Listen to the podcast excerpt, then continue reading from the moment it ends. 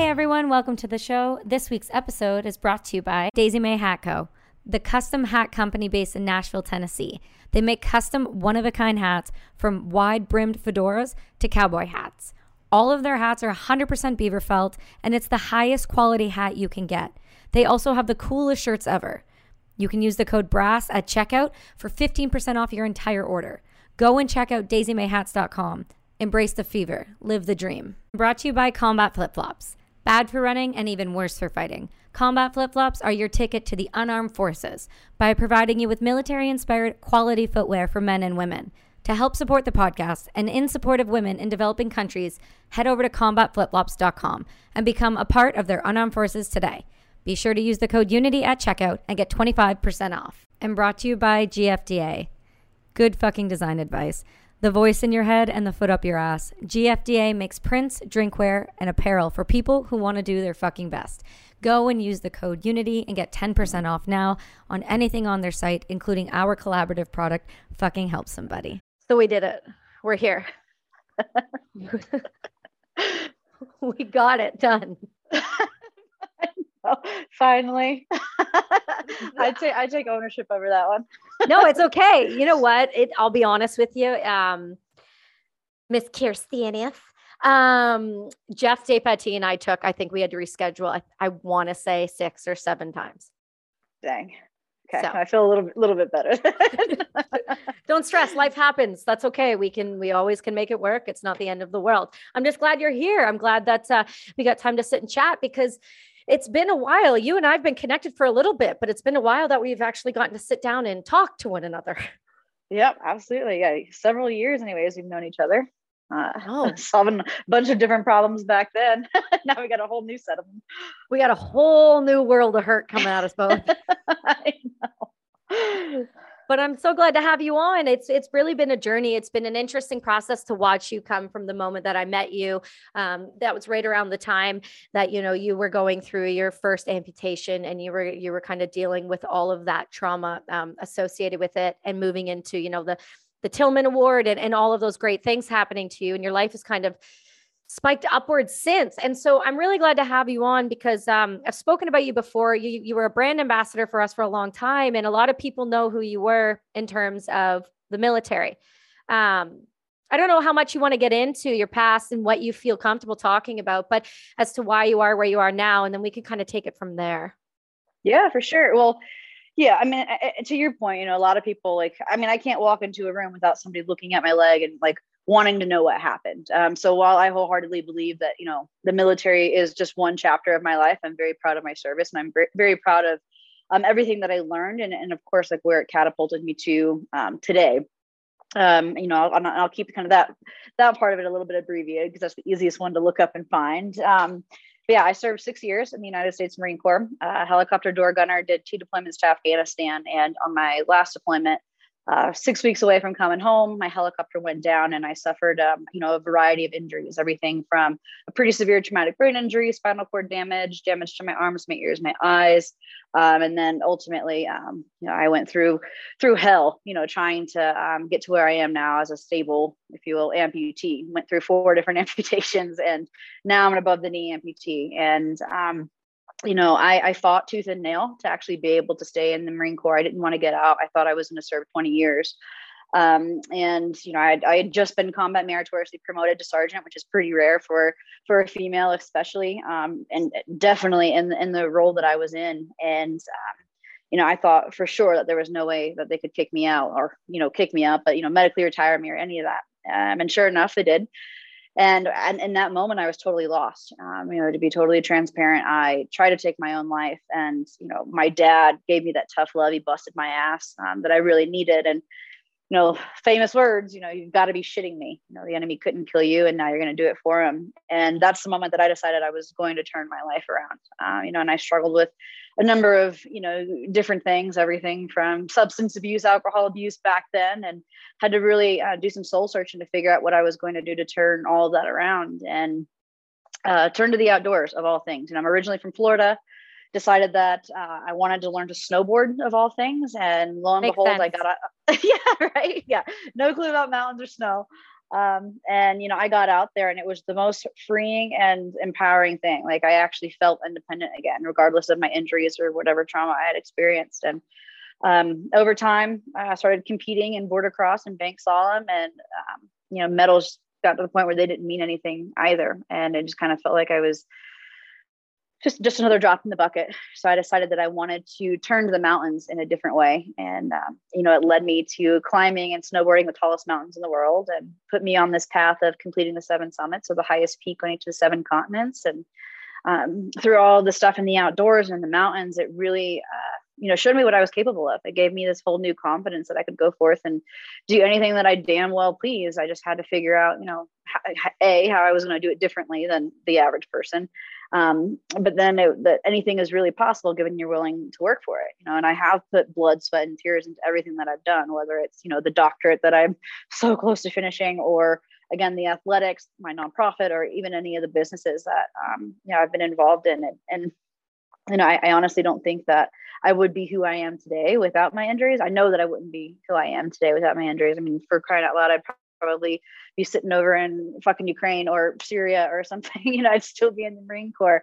Um, but you know, uh, these injuries have actually like really given me a gift um, of you know being able to have a very different, unique platform to to serve people in a different way. I mean, don't get me wrong, I would love to be flying and shooting a 50 caliber machine gun over doing some of this like monotonous day in and day out work. But um, you know, I'm, I'm grateful for for the lessons learned and the people that has brought into my life. I mean, for crying out loud, I wouldn't know who you are, and you know, I wouldn't be sitting in front of you, you know, having this conversation had some pretty awful things not happen to me. So that was, I think that was decent in a nutshell.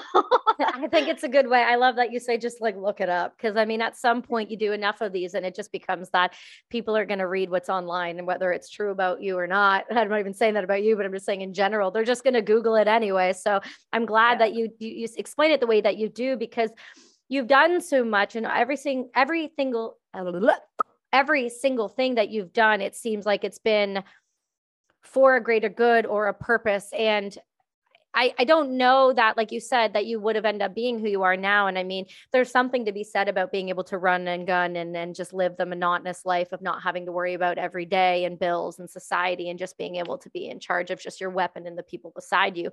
I can understand the want and comfort around that and where that lies. Um, I'm glad you're not. I think you're bringing a lot more light to society uh, as we need that on a continual basis, especially with the programs that you're running. I mean, since the moment that I met you, you were, like I said, you hadn't quite lost your leg yet. You were doing, I believe, was it the Walk to Remember in the UK? Yeah, uh, Walking with the Wounded. That's it. Yeah. So yeah, around that time. Okay, yeah. So like time going back to my recovery a little bit. Um, so yeah, so I've at this point I've been through 46 surgeries. Um, that in itself is is I'm going to go ahead and own that. That's quite a feat. Um, I mean, I can't even believe that I'm still sitting in front of you and talking, given all of the anesthesia that I've dealt with. Mm-hmm. Um, but you know, when I first got hurt, I had this huge hole in my face. I had lost my jaw, lost my teeth.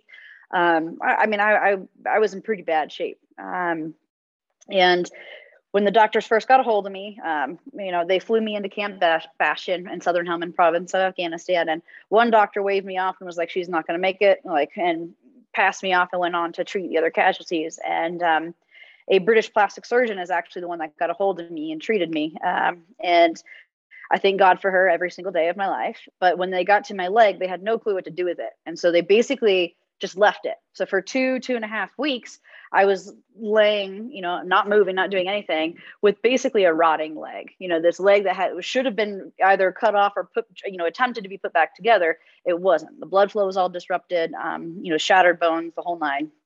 Also, eventually, when I arrive in San Diego, you know the doctors come in and they're like hey you know we can do basically what they call christopher columbus surgery. So exploratory stuff we can do some um, experimental work um, and you know you can try and save your leg. And of course I, you know i tried you know as a young woman 21 22 years old the last thing i want to do you know i have my my face is barely hanging on i have no teeth you know i'm already concerned for the way that i look. The last thing i want to do is cut up like have them cut my leg off, especially when I'm in a hospital surrounded by a bunch of dudes. And don't get me wrong, I I recognize the fact completely that guys deal with self esteem and you know self confidence issues too. But it, it's different for uh, again a young a young woman. Um, and so I refused and I fought it and I fought it and I went through numerous surgeries um, to save my leg. And it got to the point where they're like, you're, you're basically fighting the inevitable. Um, and you're probably causing a lot more damage to the rest of your body.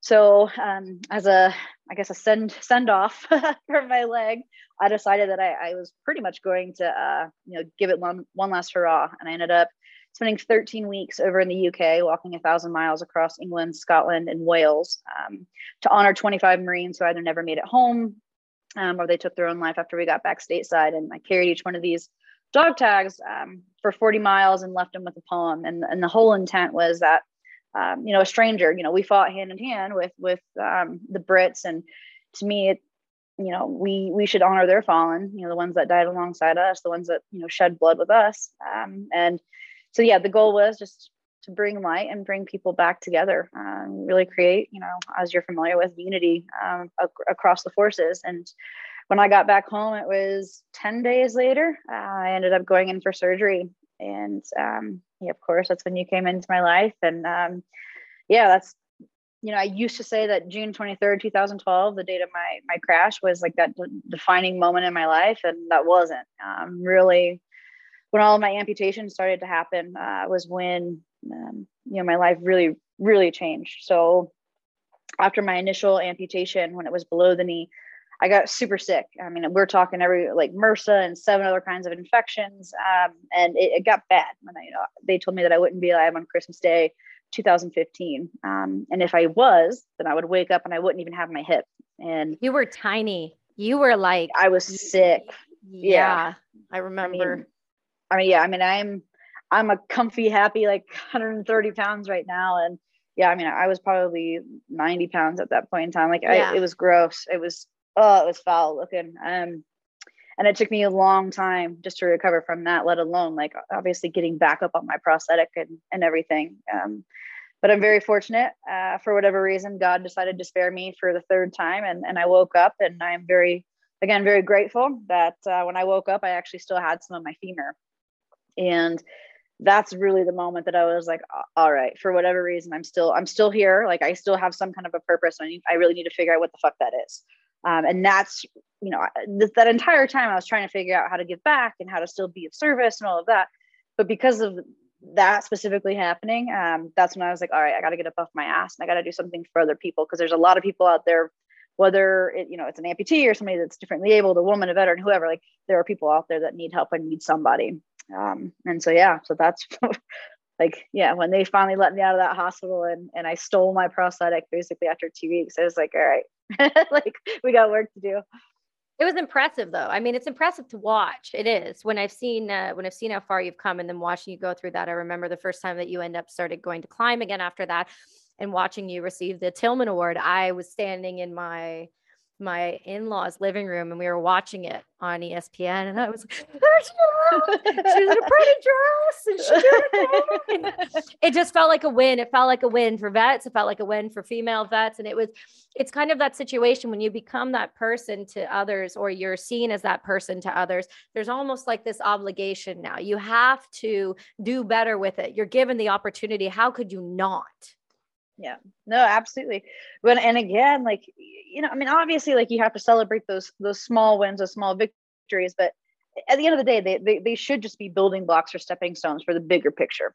Um and, and you know i am again very proud of it and grateful for the accolades that i've you know received. And even since the tillman award you know i went on to receive the 2020 higher ground award from the martin luther king family. I am still to this day the youngest inductee ever into the international sports hall of fame and, and again like those mean a lot to me but eh, again it's just like little bits of the big picture. Um, and it's also you know they sit on my in my office on my desk and it's the reminder to keep going. Like yeah we made it this far but that's not far enough. There's still you know a lot again a lot more work to do. Um, and, and i'm the kind of person too where you know i need and i'm sure you're you know this by now but like i need that routine and i need that pressure and i need something to literally you know pun intended hold my foot to the fire. So you know i take those things and and yeah i mean they're just a solid reminder to to keep going What's the next step for you? Because I know you've got a lot of different things, but I, I literally said next up. Like, what's wrong with me? what's wrong with me?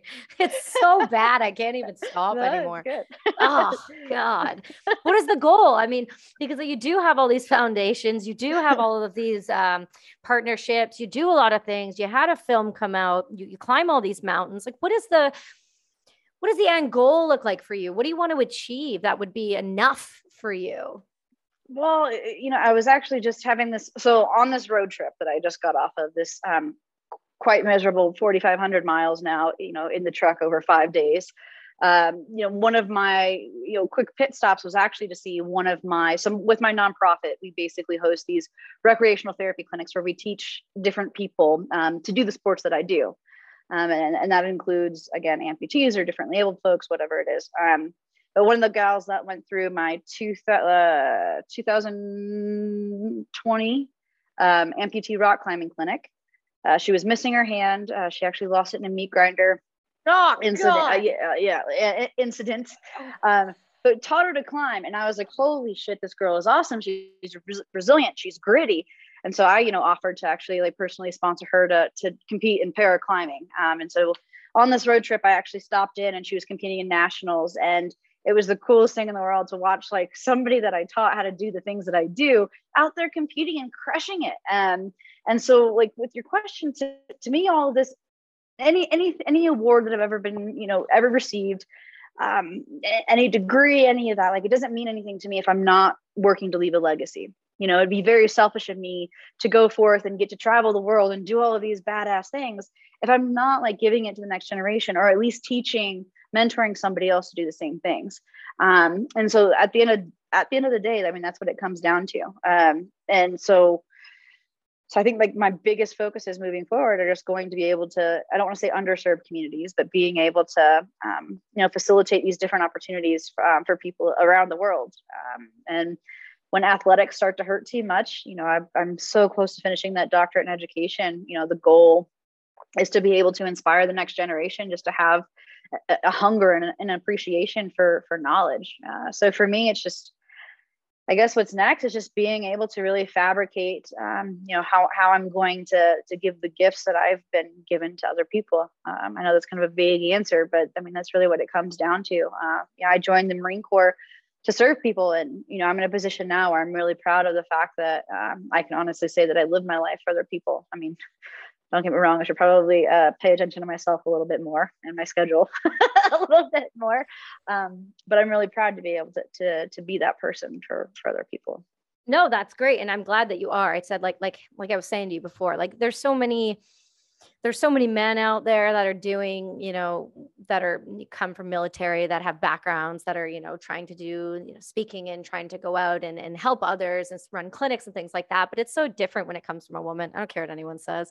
Take take take that for whatever it is. I don't give a shit my listeners are 86% men like i don't care. But the point it's the reality. When you've got an individual who's been through something something real something serious and they're able to speak to it on a different level whether it's on a level of vulnerability or whether it's on a level of just like hey i've been in your sh- your shoes because i'm a woman and it's it, everything runs different. The way our bodies work when we have tbis are different. The way the hormones work are different. The way amputees have to get fitted are different. Sports are different. Well not anymore because people don't seem to think so. Um, but that's different. ah, leave that one alone. I'm glad you stuck it in there though. well, it's crazy to me, seriously. And the reason I, I kind of joke about it, and it's not a joke, is because I started riding in the velodrome and I really am addicted. Like I really enjoy it and I'd love to compete in it and then I saw some stuff about the world cycling community, and I was like, "Well, there goes that." So yeah, right? oh, well, toss that one out there. Maybe we'll try something new. I yeah, yeah, yeah, that's good. Um, so, but I think it's important to acknowledge that, and I got no issue acknowledging that, especially when it comes from a female combat veteran. There's a different, it's a different conversation. Um, I had an individual on yesterday, another female Army um, veteran, really solid. And we spoke a lot about uh, sexual assault in um, the military and like the legitimacy behind it and like just having that deep conversation about the reality of it. And um you know in canada we have that but it's not it's not discussed. It's not an open conversation. It's not like it is in the states. I mean we're fortunate enough to not have women just being found outside the bases dead but we are definitely on a path to hiding hiding trauma and hiding things to protect others so i think when women get brought into these types of conversations it goes one of two ways correct me if i'm wrong here no yeah yeah it either goes you're too loud. You're too aggressive. You're too manly. You're a pushover. You're a woman. Why would you do that job? Yeah, it's, it's, it's one of the other. I often get this one. And if you're not watching, it's the loud one in case anybody took a guess.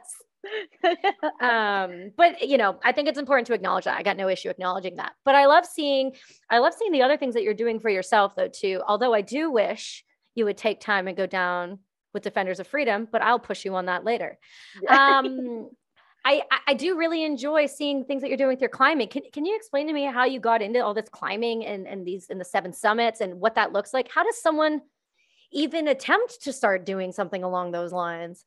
Yeah, uh, I got to be part strong, stubborn, and stupid. Really, is what it comes down to. Okay. uh, yeah. Um, no, so so yeah, so those, uh, you know when I was talking about my recovery, you know, the losing more of my leg, uh, um, that happened in late 2015, early 2016, and then unfortunately, um, in November of 2016, I had to have another surgery because I'm going to go ahead and say it. There was just a ton of mil- um, uh, medical malpractice, military malpractice. I'll go again, just go ahead and say it. They are definitely practicing um, on humans. so um, yeah, there was a there was a lot of issues with that last amputation that they did, and so I actually paid out of pocket um, and had some great friends like step up and help me out, and went out to Kansas and had just a phenomenal doctor uh, redo my leg completely, and I was pretty devastated because at that time I was still um, competing in um, with alongside Team USA and and striving to go to Sochi at that time, and um, you know that like that was World Cup season, like I needed those points and you know i again kind of was at rock bottom. I was just really upset because i felt like this whole dream of mine of wearing the team usa you know uniform uh, was stripped of me again um, and just everything was spiraling out of my control hit this like crazy nightmare again. Um, and i got this wild hair to actually go climb the highest point down in africa um, kilimanjaro. It's 19, over just a little bit over 19000 feet and uh, yeah, four months after that surgery, I shouldn't have even been on my leg, let alone hiking. But I was just like, I got to get the hell out of here. I got to go do something. I got push myself. Never climbed a mountain like that. Never hiked a mountain like that. Uh, hadn't even re- like definitely never went to Africa at that point. Um, but I went down there and was up and down the mountain in four and a half days and did a did what's called the Rongai route. And um, when I got down there, uh, we actually ended up raising about $150,000 for clean water for the East Tanzanians. And that's when I was like, the light bulb kind of went off. Like I could actually go down there and or go out to these mountains and challenge myself and push myself mentally, physically, and emotionally. But then I could also tether, you know, these human, humanitarian efforts behind um, and to each climb.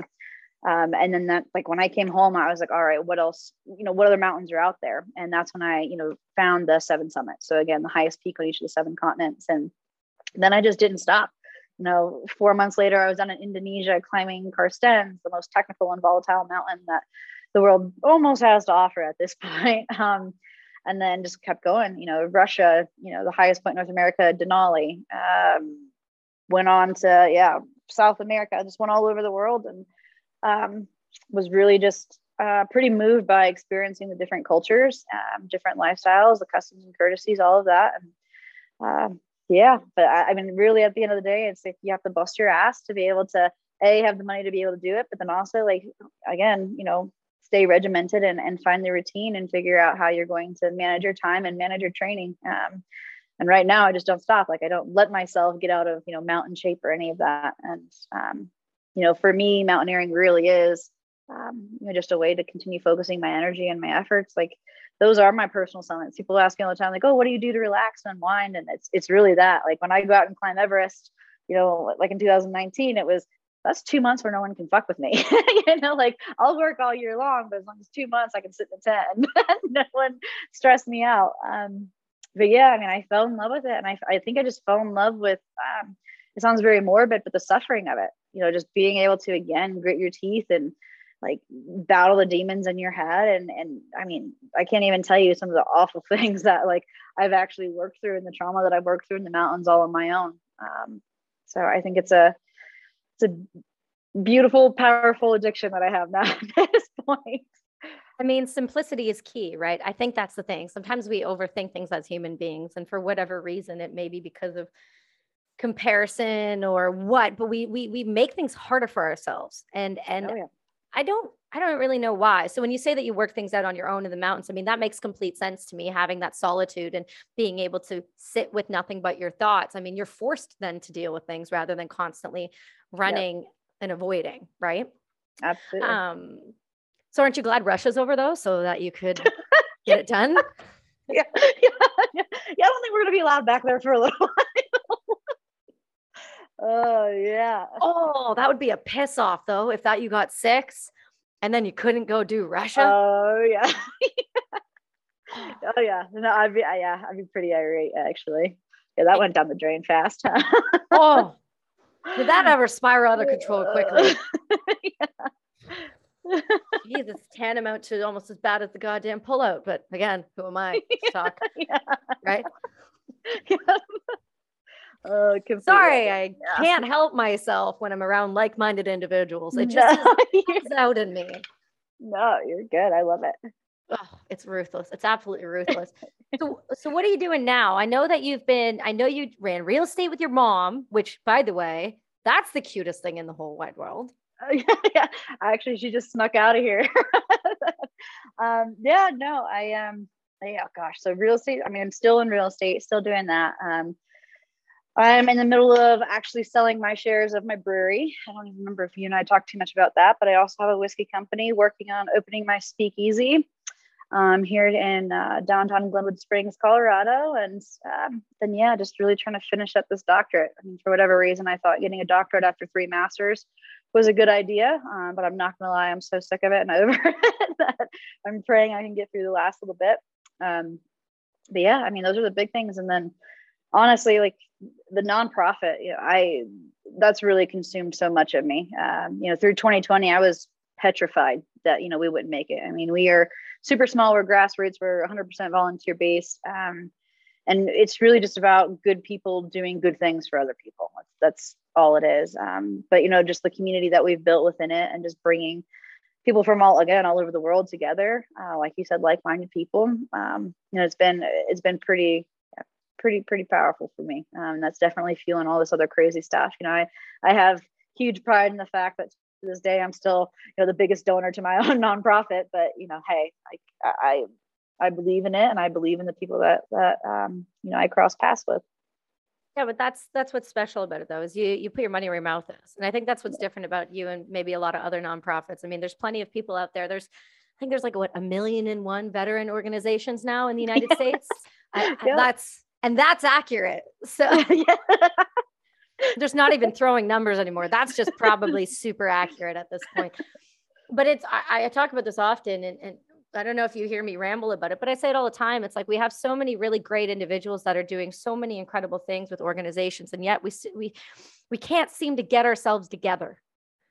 Yep. You know, I just feel like if we all sat down in one room, certain people for like a weekend and just hammered out a legitimate plan, we could overtake not only the VA and everything that it does wrong, but we could fix ourselves so much more from the inside out. Absolutely. No, I'm absolutely on board with that. Ugh. So you went through something that you went through that a lot. I, I did talk a lot about is is the over over prescription, over prescribed of medication. Yeah. Oh man you know, I, I, I pride myself now that, you know, I, I have been off of pain meds and everything else for for a long time. Um, but when I was in the hospital, um, you know, I went two two years of being at Naval Medical Center San Diego, so Balboa for anybody who knows it. Um, and it was such bullshit. I mean, the concoction of medicines that were they were putting me on. Um, we're talking combining night terror medicine, which obviously regulates like your blood pressure, on other sleeping medications with uh, other psychotropics on top of a laundry list of narcotics, you know, and and everything was fine. You know, every morning I would wake up and I'd be be mixing Klonopin with Adderall for crying out loud. And it's just like, well, why weren't doctors talking to each other? Um, and and again, I don't I don't want to over speculate as to their why or if it was total negligence or again malpractice from I'll the start. speculate or, all day long for you. Yeah. It's a pharmacy. we're we're we're dollars to them. That's why. That's Yep. not a speculation. That's a, It's a number. fucking Yeah.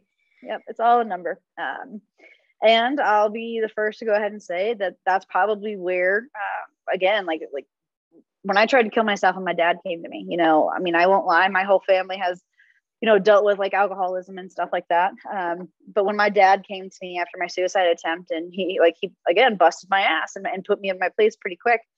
Now, like I was binge drinking, but I was binge drinking and taking all these medic- medications as well, which is terrible but it was also like silence my own brain. You know, it was like I'm already doing all this. I'm already fucking confused. This numbs it, and so it's just like just like this huge snowball effect. Um, and so for like, there's no doubt in my mind that when my dad came to me and said all this shit, and mind you, I'm already in the emergency room time and time again for this stupid stuff.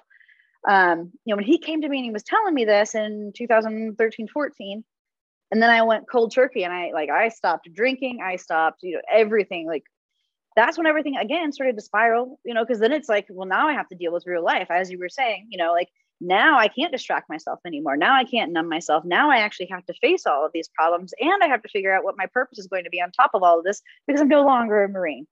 Um, and so, I mean, that's why it's like, it's just so frustrating to me because instead of, you know, my healing never took place within four walls of a hospital, never, whether it was the mental side, the emotional side, like the physical side, honestly, it never did. Like everything that I the outdoors treated me. The outdoors treated me and my support system did because when I was actually able like able to and sober enough to be able to sit down and have those hard, uncomfortable, awkward conversations with your loved ones or your friends or other Marines or again like-minded people, that's when I got better up here and in here.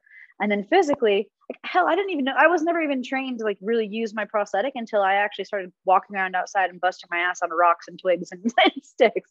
So for me, it's just like everything is so traditional everything is uh, like you said like big pharma. I mean even the oh i could go on a tangent about how like even pros- the prosthetic industry is the same way. Here like for it. it's like well so again like we are just numbers. You know nobody nobody wants you to get better. Because if you're getting better then guess what? Nobody's pockets are being lined. So for me like I, i'm really really sick of like the traditional methods of treating patients and then again just whatever their therapies look like I never once benefited from sitting across from a table or a desk rather from a guy who read about what I was dealing with in a book. I got better by talking to people who had experienced the same things that I did, learned from what they've been through, shared swap experiences, and again, taking advice and feedback from them. That's when I got better. Um, so, you know, if I was in charge of the hospitals and different, you know, departments, like that's what I would be doing. But again, nobody, nobody really wants you to get better. Well, you're not the only one who says that. I had a gentleman on uh, Keegan Keegan Gill. He's an F-18 Super Hornet pilot with the fastest ejection in naval history. His episode came out last week. The guy ran the four by four by 48 with me uh, a few weekends ago down in Texas on a Nice. com- like completely rebuilt body. Was never going to walk again. Nothing. And when they put him in a psych ward and he refused the medication because it was making him worse, they would hit him with that um, starts with an H, like Hepnol or it's anyway it anyway he's like it is worse than torture. It is anybody who gives that to someone should have to experience that. And if you just said no these are making me worse they would just drug you or they would electroshock you or some people seals included they would just do lobotomies on. That's at battle creek in michigan. Yeah. what are we doing to our humans? It's disgusting.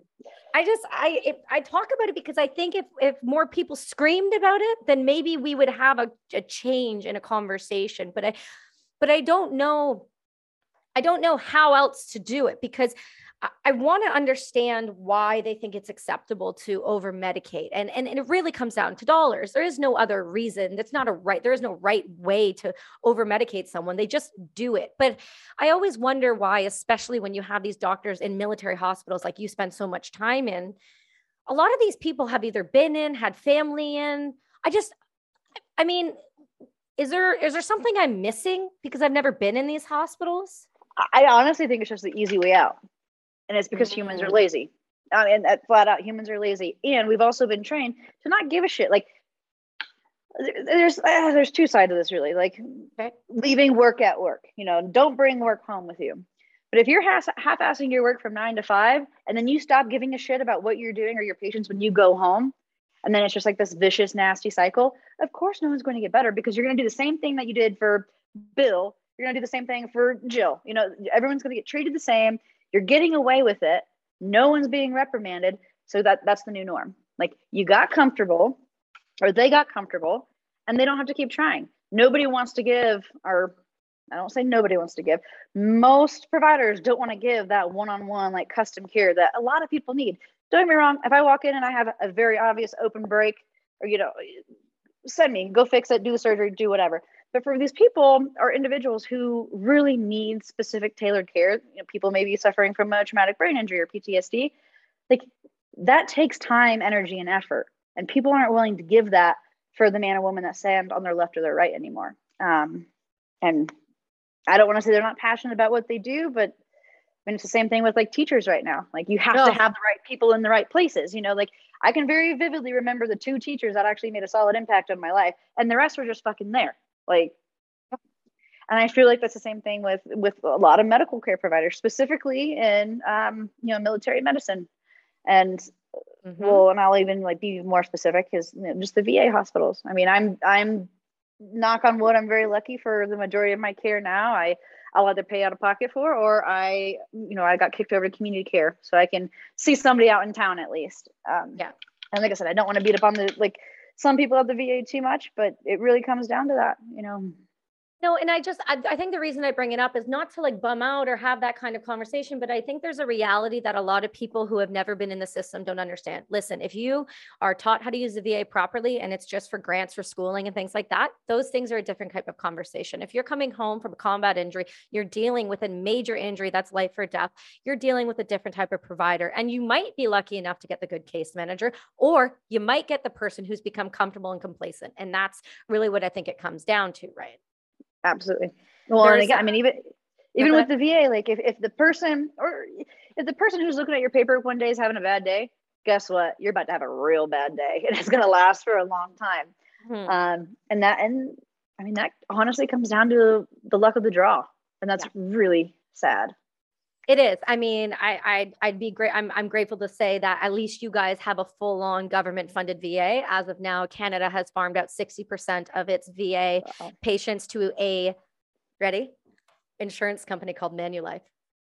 Oh, great. yeah, they send PIs to follow you. You know how I know? Because they did it to me. It was fun. Um, I digress. Uh, it was funny how you brought up teachers, though, because there was a really great individual that was on Rogan recently, and he's called Sadhguru, and he was discussing and he talked about teachers in a way that I thought was fucking perfection. He was literally saying, I was a curious kid. So they told me focus on the teacher. But all the teacher ever was was noise.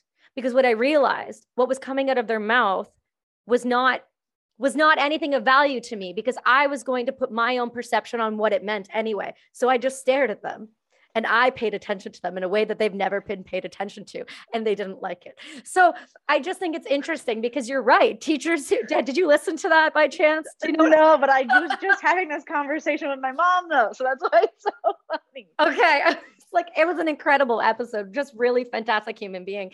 Um, but it was just it was a beautiful way to hear him speak about things like education coming from India and just you know having that like teachers were there just for noise. They were there to reverberate. And I have a child in kindergarten now, and dear God, is that ever accurate? The only difference between the United States and Canada is you are protecting your children from being told what gender they can be, and ours are telling you what they can and cannot do.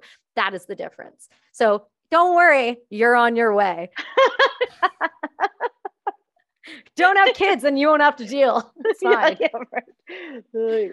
oh man, but it's true. I think, you know, we've we've become complacent. And I think it's uh I think it's perfectly okay to discuss because I think when we finally realize that we've become lazy, complacent, and comfortable, and we finally make it known enough, that's when we and the rest of the people who are like minded can make the change because we're all aware, we're all conscious. And now it's about what do we do to fix and make those things better and, and, not allow this any longer. So I, I like to speak about these things because I think it gives people an honest reality, a, tr- a real look into what's going on. It's not a hi, welcome to the show. Tell me what your favorite thing ever is, Kirstie. yeah. No, well, I mean, and I appreciate that too, because like you said, I mean, it's uncomfortable for a lot of people to hear. It's it's one of those things. It's out of sight, out of mind. Um, ignorance is bliss, um, and so to have these conversations about what's really going on, I think it's, I think it's important. I mean, other like you said, otherwise nothing's going to change. You're not no. going to be seen. You're definitely not going to be heard. No. Oh God, no. And don't be too loud. yeah, yeah, I was just gonna say that actually. don't you be too loud. Don't you shake those feathers. Because you know what happens if you do that? Reddit starts. So don't do that. Fuck. Reddit I, I posted something on Gettr last night and I put it on Instagram and it was uh made sure to check Reddit today to make sure I was still a good person. Had to be sure. so accurate. Oh, oh, I know. You're laughing because you know, you know. I know you know. Absolutely. Because yeah. you and I have been in the same position, so I know you know. Oh yeah. Yeah, it's a Most good time. um, so I saw that you also do something that's really great. Um, and I want to touch on because I know so many people have reached out to the show and reached out to myself about hunting and um the, you know you get the mix you get the why do you need to hunt because you can just get it from the grocery store or you get the you should 150% know how to hunt because the world is going to end where yeah. do you lie here Kirstie where Oh man. Well, I mean, I have my whole my house is like the house of death. You remember, you remember um, Ace Ventura? Yes. like, I mean, obviously you can see my two skulls here, but literally, I mean, there's one, two, there's a 12 foot alligator on my floor. There's I'm probably looking at another 12, 15 skulls across from me. I remember um, that photo you posted and you had our you had our buddy check bracelet on and we yeah. posted it and someone was like, murder. And I said, I didn't kill it. She's wearing a bracelet. What? Thanks no, for that. Well, well, so if you ever get bored, definitely go on my Instagram, scroll through all my like my animal photos, and you'll you'll like I've been berated and called every name under the book. Like God shouldn't have spared you all like all sorts of just crazy nonsense. And and so I'll be like, this is gonna sound a little sappy, and um, I personally do. Yeah. Well, so growing up, my my favorite animal was a cow. Um, which again, bad that there's a you know cow skull on my wall now. But you know, growing up, my favorite animal was a cow, and I never really wanted to eat something that was bred to die. And it, did I know why? No, not really. I just like cows.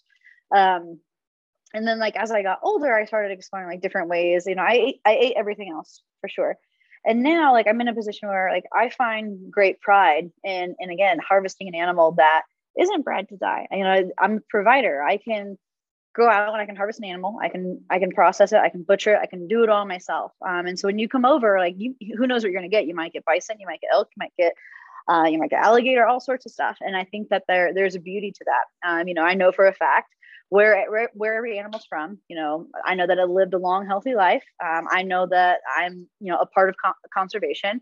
You know, I'm taking out either, you know, something weak from a herd or, you know, taking out the pack leader from the herd. And like, I'm giving like herds the, the opportunity to be able to reproduce and thrive and grow you know, to bigger and better numbers. So for me, like I'm all about it. I mean, you also know that like I have a lovely like like weapons collection. I am like I am I totally violence. yeah, Why? yeah, how's it death? It's fine. No, violence I, mean, I like death. I think there's just like there's just something um, very rewarding about being able to do that, and I think there's um, again it's something traditional, and I think uh, just being able to to know where my where my meat's coming from and then to be able to to put it on a plate and, and really provide and take care of loved ones friends and family um, do i think that you have to do that no but i also think you're ignorant as all hell if you think that there's a meat tree out there like it doesn't happen that way like if you like oh like, so you made the comment about a grocery store I mean, I, like just blows my mind. Like, where the hell do you think these things come from? like, oh. where, like a factory? No. And I don't know. You know, Vancouver's and people, the best. What, was that? Vancouver's the best. Oh, I bet. I absolutely bet. Mm-hmm. But, but that's my whole thing too. It's like, I mean, you're willing to put that into your body and you have no clue what it is. At least I know what I'm putting on the table. So right. Well, no, and again, I and appreciate again, that. Well, again, like I, I also recognize the fact that it would be it, it is hard to to take the life of anything. Um, but again, like if you go out there and you're doing it, you know, an ethical and respectful way, and you're not going out there and killing the little ones from the herd, then yeah, I mean, I think it's I honestly think it's the route to go. Um, and again, I don't expect everybody to do it, but I do think it's a skill set that people should be aware of, and it should be something that the rest of the population actually has a respect for, because there aren't a lot of people that want to go forth and and do the work to be able to to provide like that. Well, it's the it's you know a lot of people. What is it? Um, uh, what's the complacency quote? Of course, I can't remember it now. I'll get there. Um, but it's my point is, is like we've gotten so complacent that it's just so much easier, right? And the the ease of things for people is really where it lies. It's like I really believe a lot of people in their minds would love to go do that, but then they got to learn to hunt. They got to get a guide. They actually got to go. They got to carry the animal. They got to get it processed. They got to do all of these different things. And a lot of people just don't even know where to start or how to become educated in that. So if, if you were going to give people a direction to even go, hey, you want to go kill something, feed yourself, where would you even start? I, I would honestly find a friend. I mean, I mean, that's how, how I fell into it in the first place is, you know, I was intrigued by the whole concept of it. Like you said, I mean, it's a lot of work, it's time consuming, but you have to go out there and you actually have to be a part of it. You have to be hands-on from the get-go. Um, because if you get out there and it's something that you know that you, there's no way in hell you're going to be able to do on your own and independently, you have no business being out there in the first place. So I would honestly say find a friend, go out and experience the process, even if that means just going out and sitting in the woods for 12 hours and being miserable. Um, but experience the entire process for yourself. And then if it's something that you're like, you know what, I could be passionate about this, um, then I would say experience a hunter safety course. I know here for in Colorado for a fact, there's two parts of it. There's obviously like the book test, but then they also do like kind of like a prac app thing. So it does expose you to weapons handling and the likes of that nature. Um, because there's a lot of people out there that maybe they don't know um, uh, the method by which they want to, to, hunt. Maybe some want to use a crossbow, maybe some want to use uh, a bow, maybe some want to use a rifle, muzzle loader. There's so many different ways to hunt. Um, so then explore just the, the, different options that you have available, and, and of course look at the look at the areas and the access that you even have. Like if you live in New York City, hate to say it, you probably aren't going to be a hunter, you know. But you know, world there's yeah, um, what you get Exactly. And so, yeah, I mean, see if it's attainable and, and make sure that it's something that you're going to be passionate about because if you don't have a respect for the animal or a love for the outdoors, you shouldn't be out there again. Um, and I don't think there, again, I don't think there's anything wrong with that.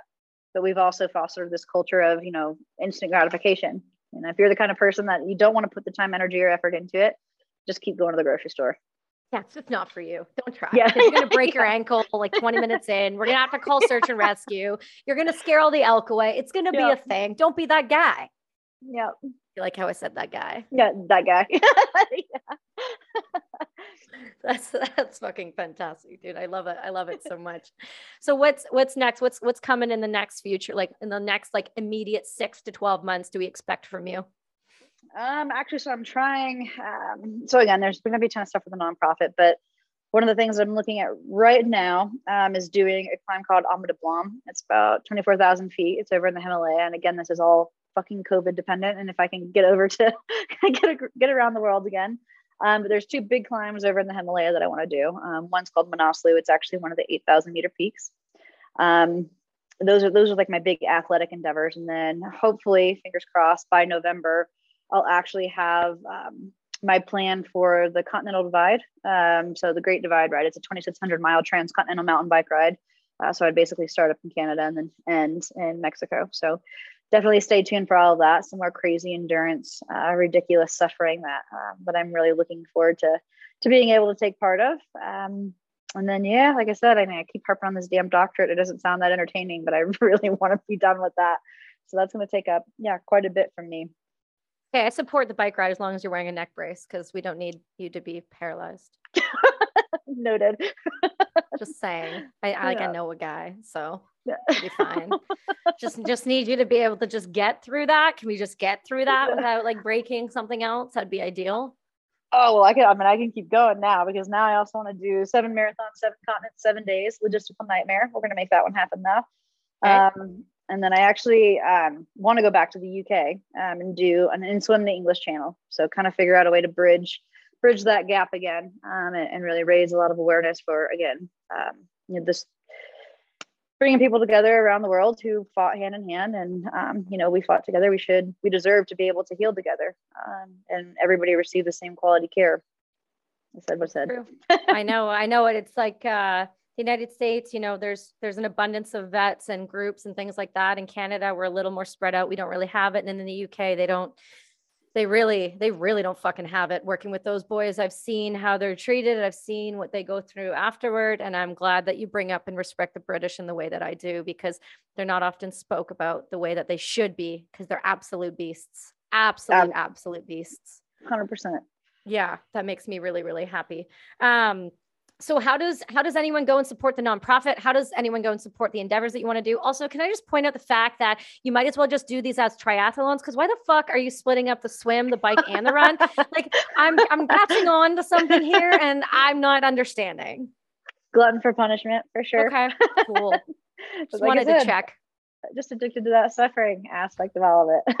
Um, uh, no yeah i mean if you guys want to check out what the so the nonprofit's name is the Kirstie Ennis Foundation. Real, real original, I know. Um, but if you want to check out what we're doing, it's just KirstieEnnisFoundation.com. Um, you can follow along uh, on Instagram and Facebook as well with the foundation. And, and we really are doing some some pretty amazing things. Everything from uh, collecting the mobility devices and prosthetics, recycling them, um, and then refurbishing them and sending them all around the world, uh, specifically the countries that I climb in.